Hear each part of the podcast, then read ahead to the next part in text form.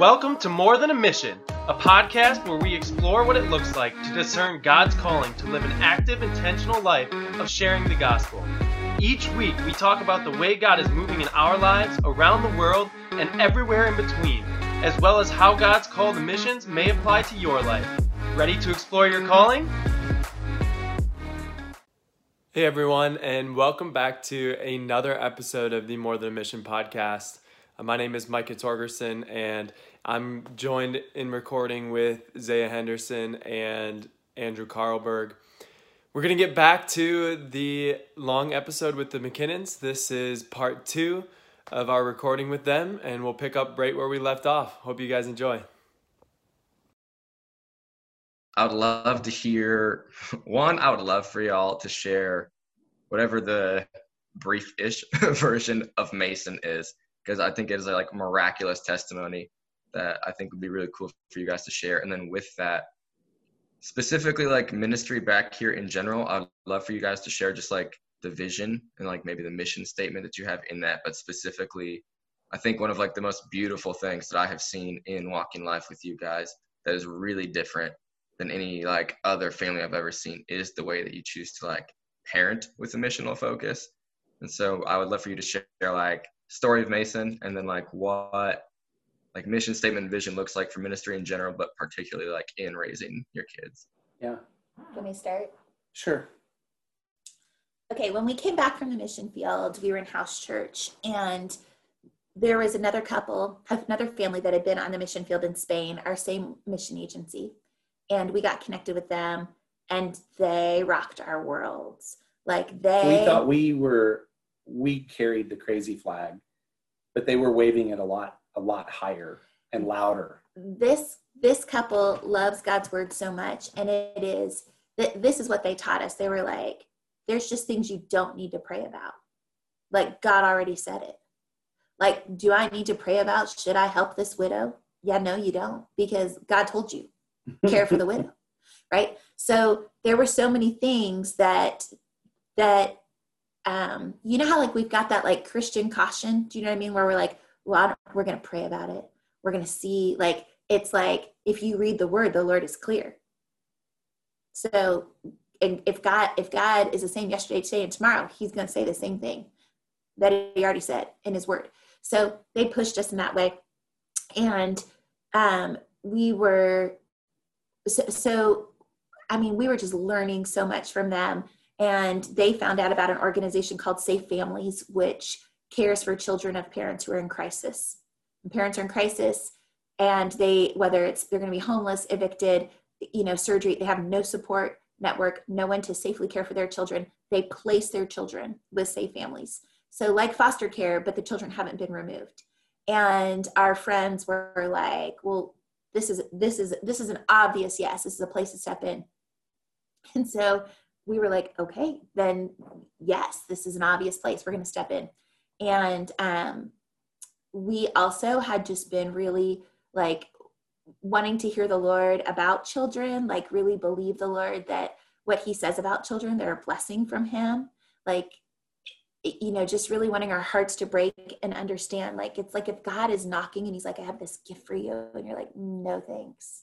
You know, seems inconvenient or expensive or whatever. We're like, okay, we hear you, Lord. Children are a gift, and we want to be available and open to steward whatever you hand our way. So our friends um, got a placement. They got a baby. They didn't know his story. It was a Sunday night. Social worker showed up um, and dropped this baby off with them. That's all they knew, nothing else. And um, and it is a miraculous story that would take an hour to do it justice. So we're not going to do that. But here's what I'm going to say: they they called us quickly and said this baby this baby is it basically essentially was left in the in the NICU. He was born severely drug addicted.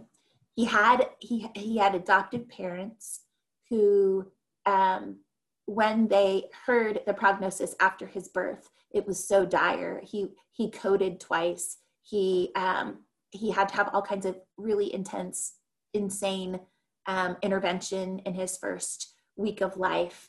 When they heard, even in that first night, the prognosis of the doctors, they were out. They were like, nope. Okay, so they walked by, right? Um, Hmm. his his birth birth mother did drugs while she was pregnant with him, right? So that's like left him on the side of the road. You see where I'm going? And then um, he was that the birth family tried after he spent nine weeks in the NICU. They thought about trying to care for him and took him home for a few days and realized they couldn't. And so they placed him in safe families.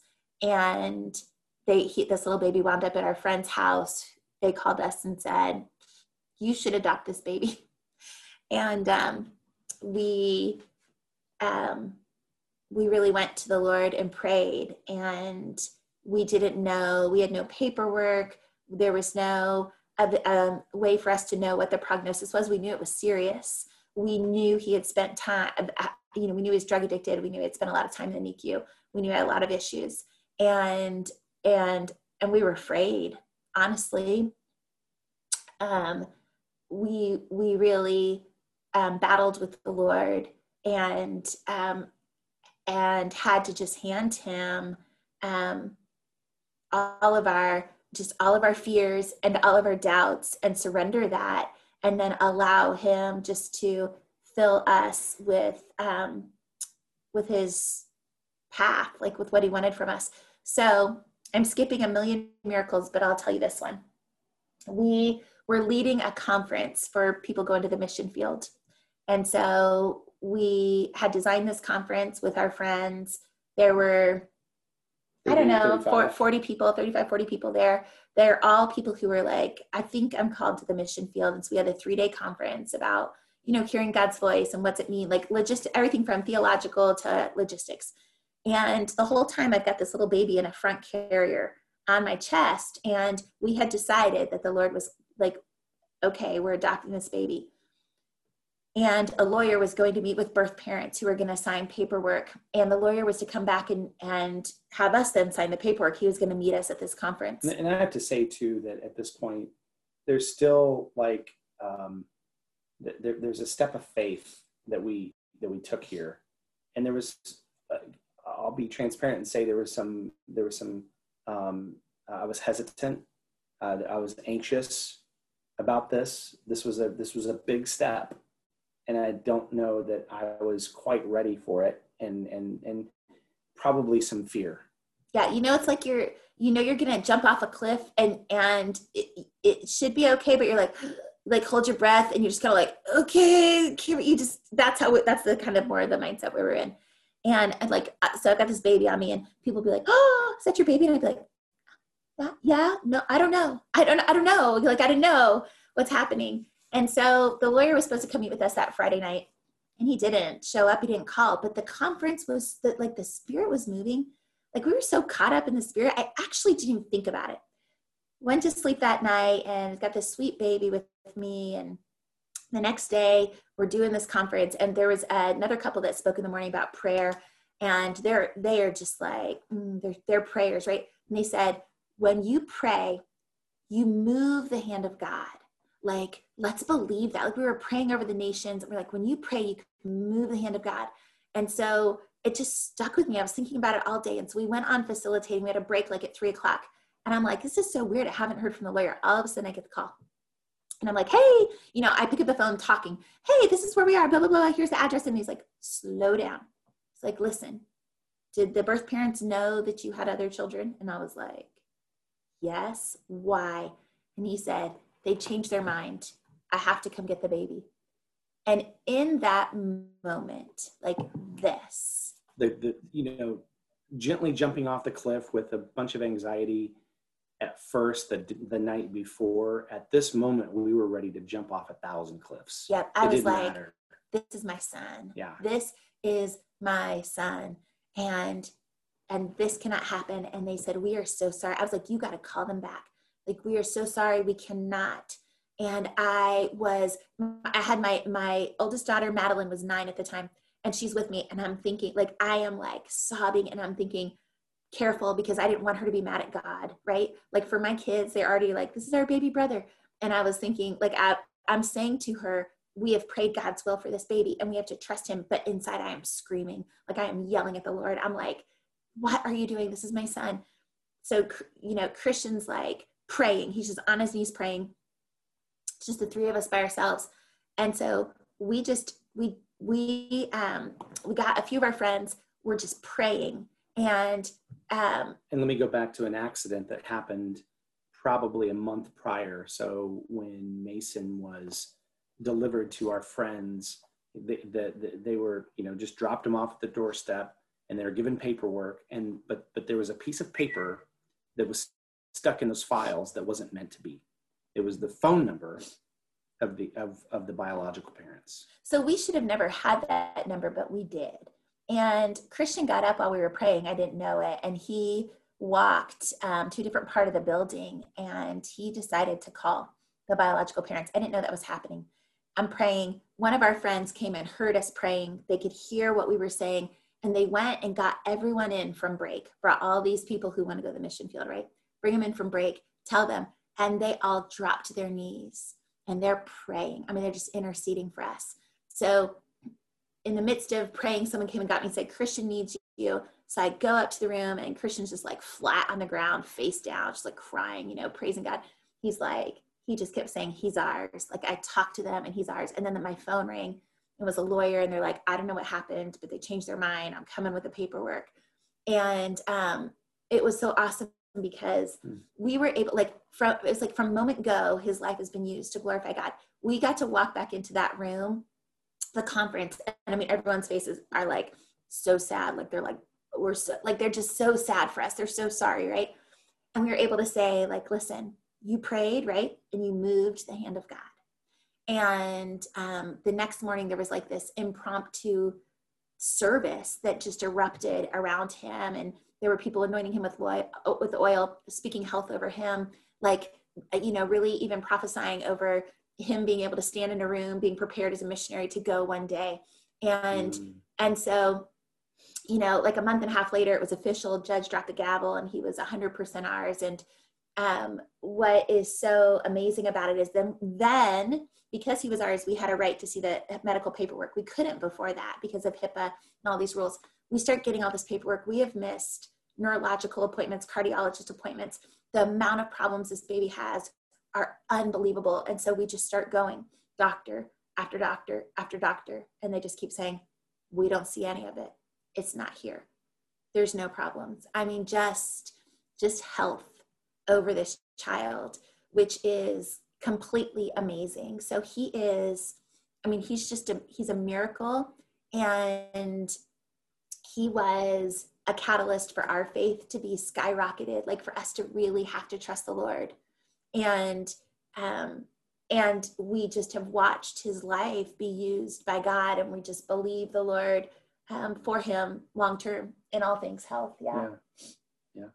So that's Mason's story. And um, I think it's a faith builder. Yes. You know, it's a testimony that we didn't write. I mean, we were reluctant in some of it. Um, we were reluctant in the Mexico story at times, and the Lord was faithful. And um, I think what's neat about testimonies is they never they never get old and they can actually become more powerful mm-hmm.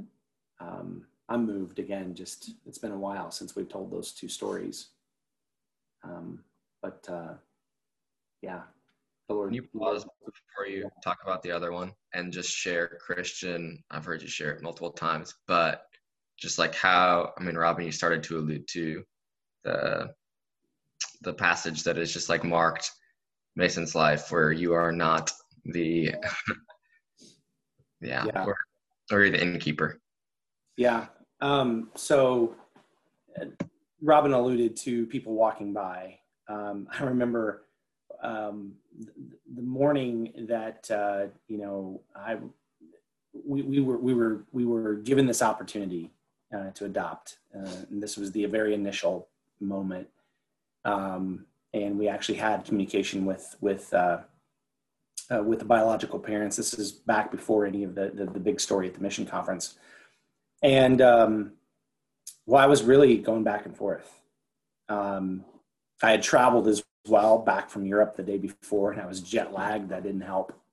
And I remember trying to go to sleep, um, like in the middle of the morning, because I was just exhausted, and I, the Lord just wouldn't let me um, sleep. And so I woke up, um, set up in bed, and I thought, okay, Lord, if you really want us to adopt, um, you're going to have to give me a, a, a life verse, a chapter, a passage, something because you've done that with all the other kids.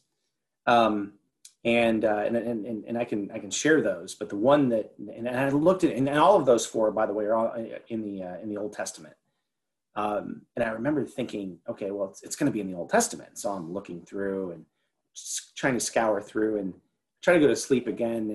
And because uh, I can't find anything. And, and then, and then all of a sudden the Lord just wakes me up and, um, I kind of make fun of people that sometimes when they read the read the clock and it says, "Hey, it's uh, seven uh, seven seven seven." Actually, it's not possible on a clock, but I don't know. Seven forty seven. Seven forty seven. That's it. Seven forty seven. Oh, I must get on a plane uh, and be a missionary somewhere. Yeah, don't do that, right? Yeah, don't do that. And I remember, I've like I've advised people strongly not to do that.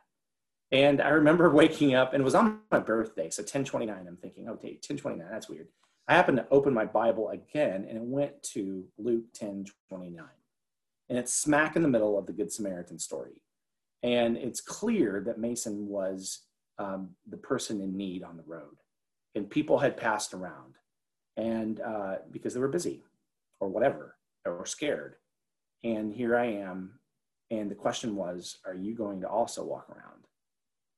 And um, and I and then then I started praying. Okay, Lord, who am I in the story? Am I am I the Good Samaritan? And to a degree, yes, I am the good, the good Samaritan in this story, but really the true good Samaritan is Christ, uh, because he is the one who sustained Mason's life, and and the Lord gave me peace in that moment that I didn't know how long that Mason was going to be with us or ours, but I'm to be the innkeeper, the lowly innkeeper that has no lines in any of the story that's met by Christ, and Christ says, I'm, I, I want you to take care of him. I, I'm, I'm giving you to him, and I'm going to come back and I'm going to provide any cost or, or pay for any cost that, that, that, may have been incurred in, in, this, in this transaction. The transaction was that we profited our fifth child. Mm-hmm. And it's been an amazing story to see and an amazing reminder of the power of that story. Mm-hmm. Yeah.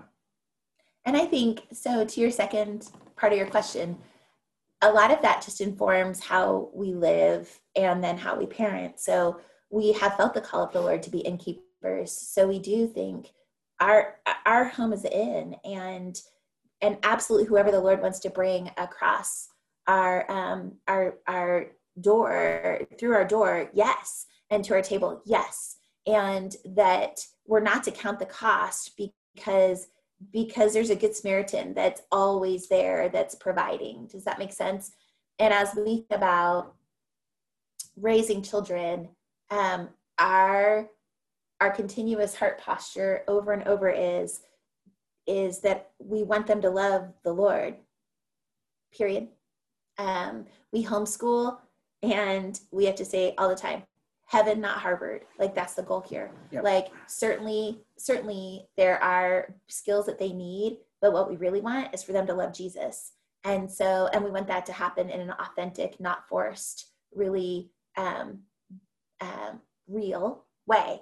And so as uh, throughout throughout our parenting journey what we have felt is the best the best thing we know about parenting we learned from christ and the way that he operated with his disciples it's just you take your children along with you on the journey and you let them see all the times you mess up. I mean, we apologize daily, at least, um, to our children in this home. But so you let them see how do you mess up? Where are you frustrated? Where do you need the Lord? Where where is God shining big? Like what's what's real and true about serving Him? Like we just really seek to walk authentically our faith very imperfectly, but very honestly in front of our children. And then we just trust them to the Lord, but it is like swimming against the stream of culture, right? Where your kids are supposed to have like all of these, you know, pedigrees and everything lined up right, or they're supposed to dress a certain way and they need to act a certain way. And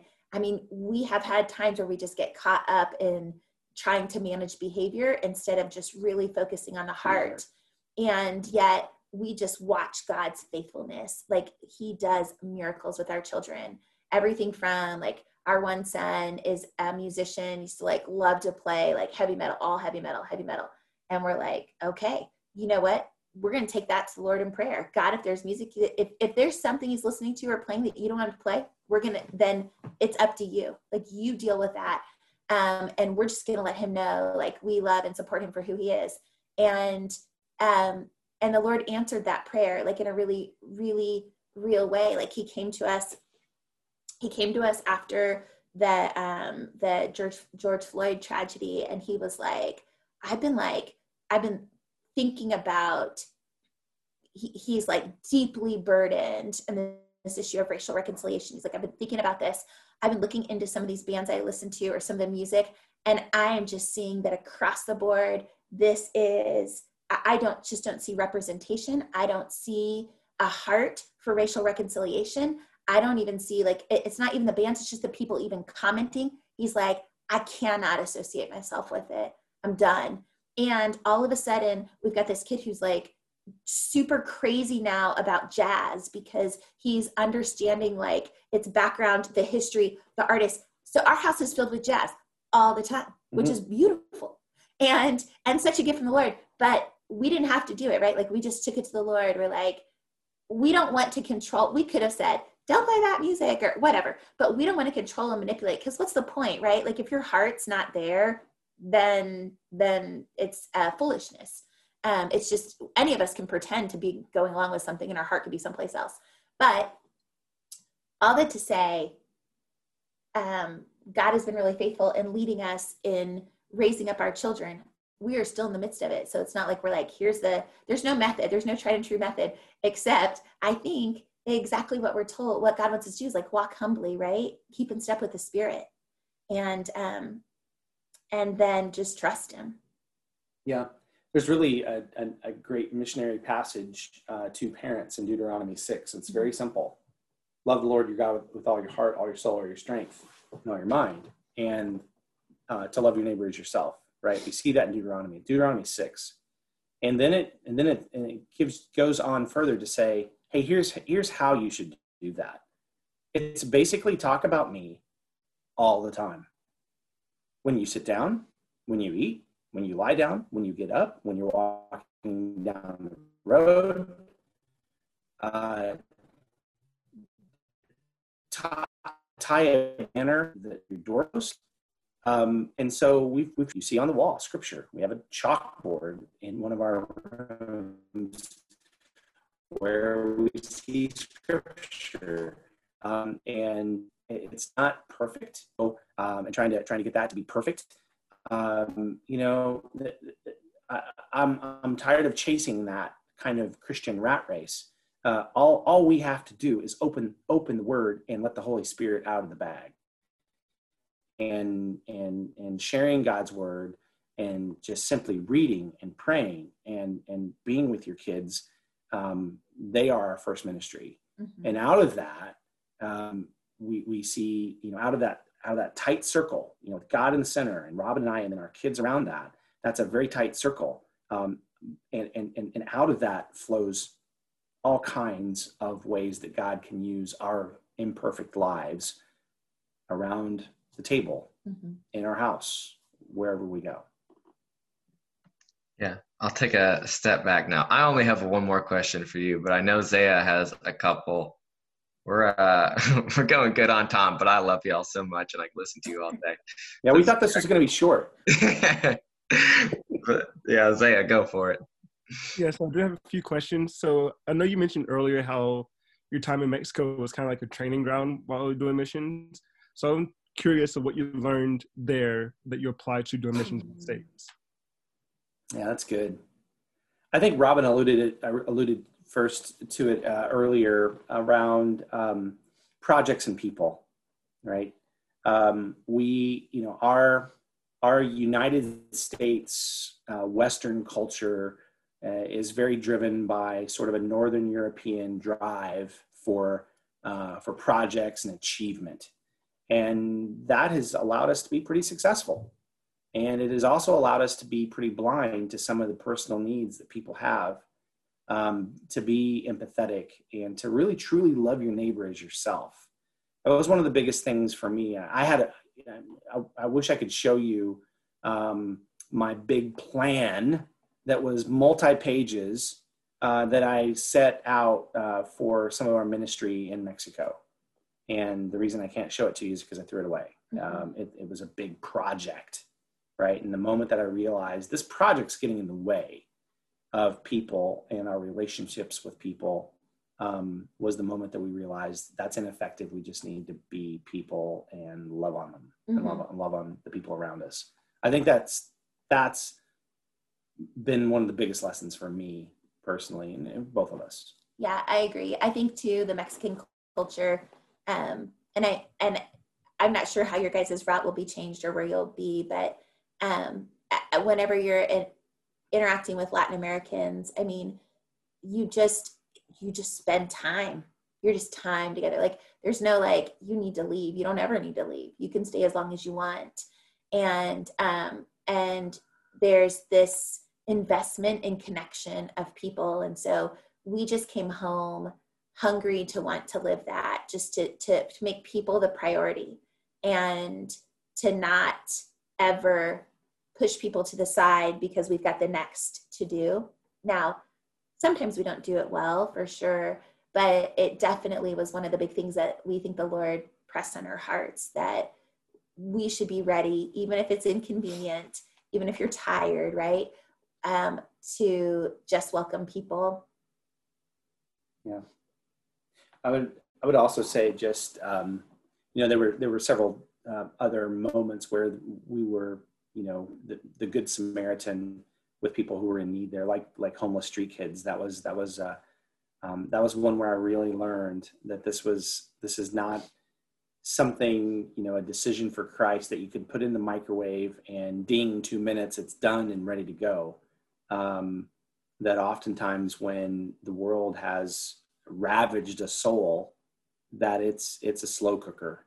Um, and it takes a long time mm-hmm. and to be patient i think uh, and that kind of sort of parlays into another area of spiritual warfare i don't think i understood what spiritual warfare was when we left i'm still not sure that i understand it but it's clear that in ephesians 6 there is such a thing and that we our, our battle isn't against flesh and blood and we saw um, the enemy alive and well there um, Mexico has never, um, you say this a lot when we're talking about Mexico, has never really experienced revival, never. And, um, and, and, and so the culture is just really steeped with uh, the syncretization of culture and, and, um, and other rituals that really uh, can, can get people off um, track with the Lord. And so that's, that's something that, that's real. Um, and so you think about that and you think, oh gosh, glad I don't live there. Glad we moved back. Um, but we have the same problems. We have the same kind of idols. They look different, um, but they they serve the same purpose. And so um, that's something that that that I I learned along the way mm-hmm. that, um, that, that that this is this is truly a battle. Yeah, and one last thing I'd say is I think we learned, and this works for us. Other people might need totally different boundaries, but for us, we just figured out that life is like um, it's all mushed together. Like we don't have like these hours are ministry hours and these hours are work hours and these hours are you know family time. Like it's just all mushed together. Yeah. And so that works really well for us. Yeah. And it allows us to kind of thread ministry through everything, like, you know, intentional ministry and to live really missionally It obviously doesn't it's not going to work for everybody but it did it does work really well for us and that's something we learned there yeah cool another question if we have time for you to answer it but i'm curious to see how church is different in this in mm-hmm. mexico than it was in the states mm. It's a good question. Um, I'll jump on this one. So, Yeah. I mean, church is really messy. I'm going to say messy. Um, there, it is not scripted, and you know, there's not a coffee bar, and um, it doesn't necessarily end at one particular time. So it's again, instead of more project focused, it's more people focused. Like here, we know, like we've got this is how long you have for each song, and everything's kind of planned out at most churches, maybe not all but um, there it's kind of like well what will the people need? And and so if the people are going to need prayer for a long time let's do prayer for a long time. Like there's like a real spirit leading. Not that there's not spirit involvement in a more scripted church but that is different. Um, and i mean something we still battle with a lot is that they're just there isn't a lot of emphasis on the building um, that it's you have a lot of house churches or you have like pole barns or you have you know under a tree. And the um the amount of kind of what we what we expect as americans in our building in our kids programs in our you know the things that we offer it's it is um, the expectations are so high. And so so much of our church leaders time is spent kind of on that administrative piece, right? Like being sure all things are orchestrated well, like, are there fall, de- is there fall decor on the stage? And like, just none of that mattered um, there because it couldn't matter. There just weren't the resources. And we loved that. I mean, that shaped us a lot. And it has, um, and God works in big church though. Like, listen, I know it. God works in, in the the most beautiful mega church in America. He does. But for us, that kind of raw, just kind gritty. of gritty, authentic church was just like spoke to us hard. That really fit us.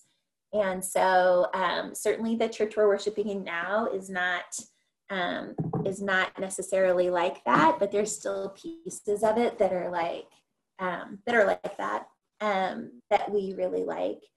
So yeah, so different. That's gonna be exciting for you guys just to, to be able to experience whether you're staying in the States and you're going to different places or overseas. Just, you know, that it's overwhelming when you realize God is God everywhere. Like, oh my gosh, same God is here meeting with us that yeah. meets with me back home. It's amazing. Yeah.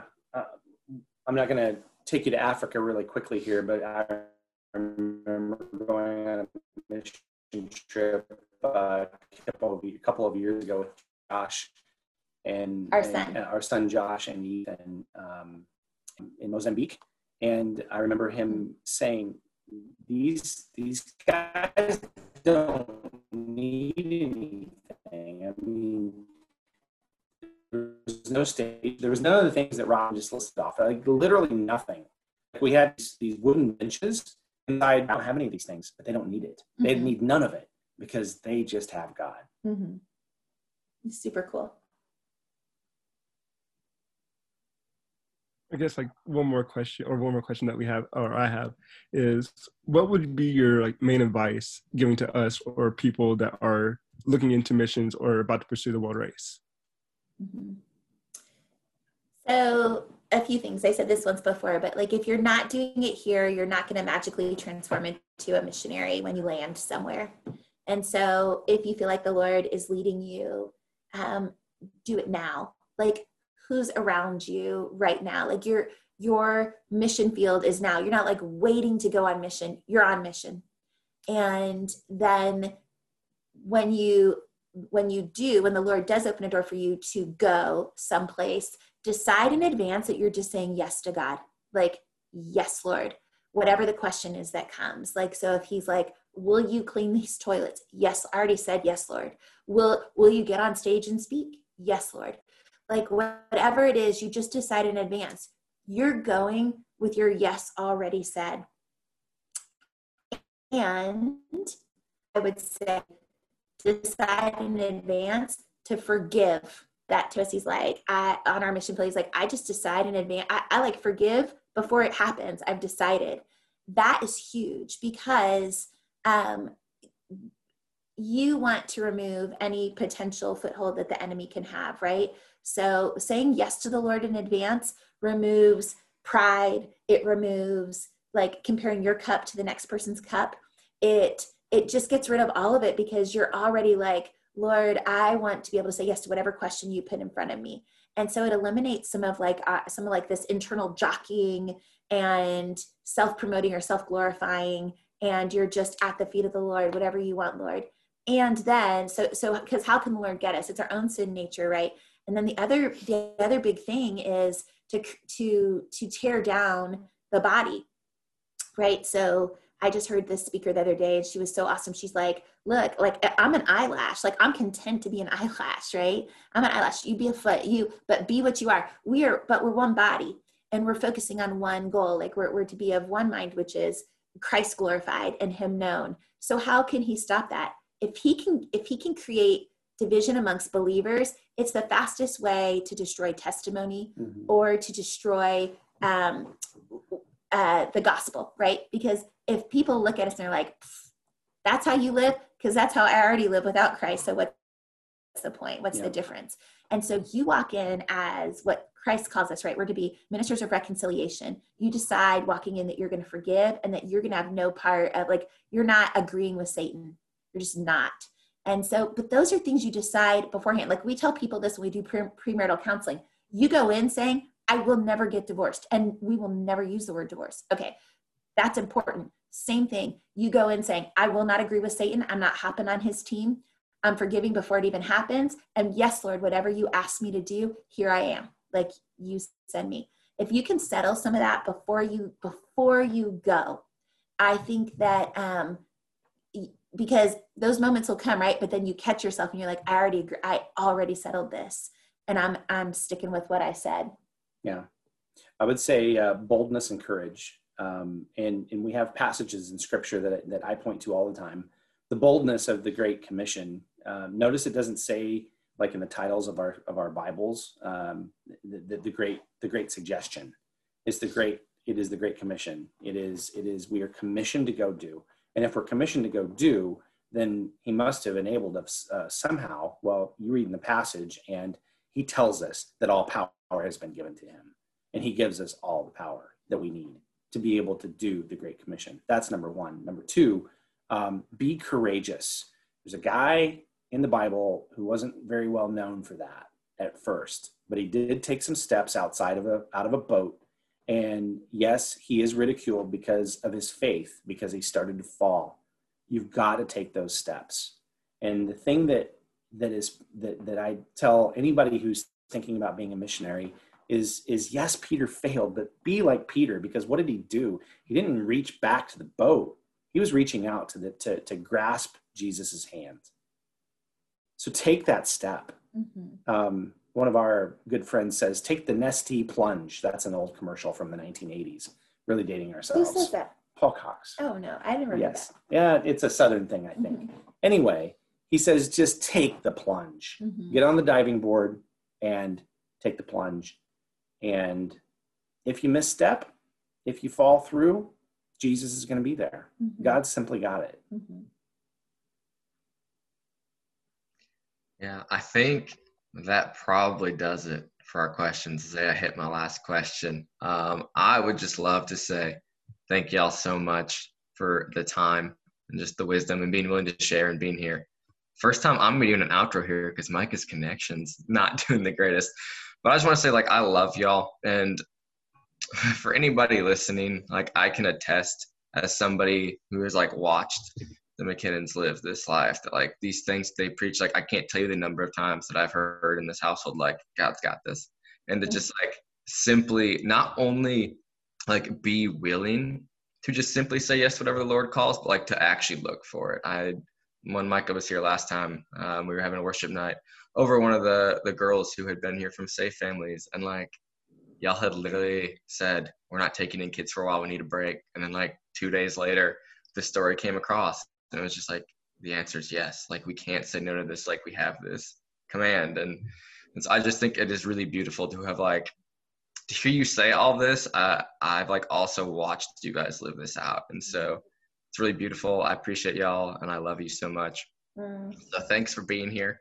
Um, you definitely just set the record for the longest podcast by like five to ten minutes. Uh, so we'll have I another partner, is my guess. But to everyone listening, thanks so much for tuning in to another episode of More Than a Mission.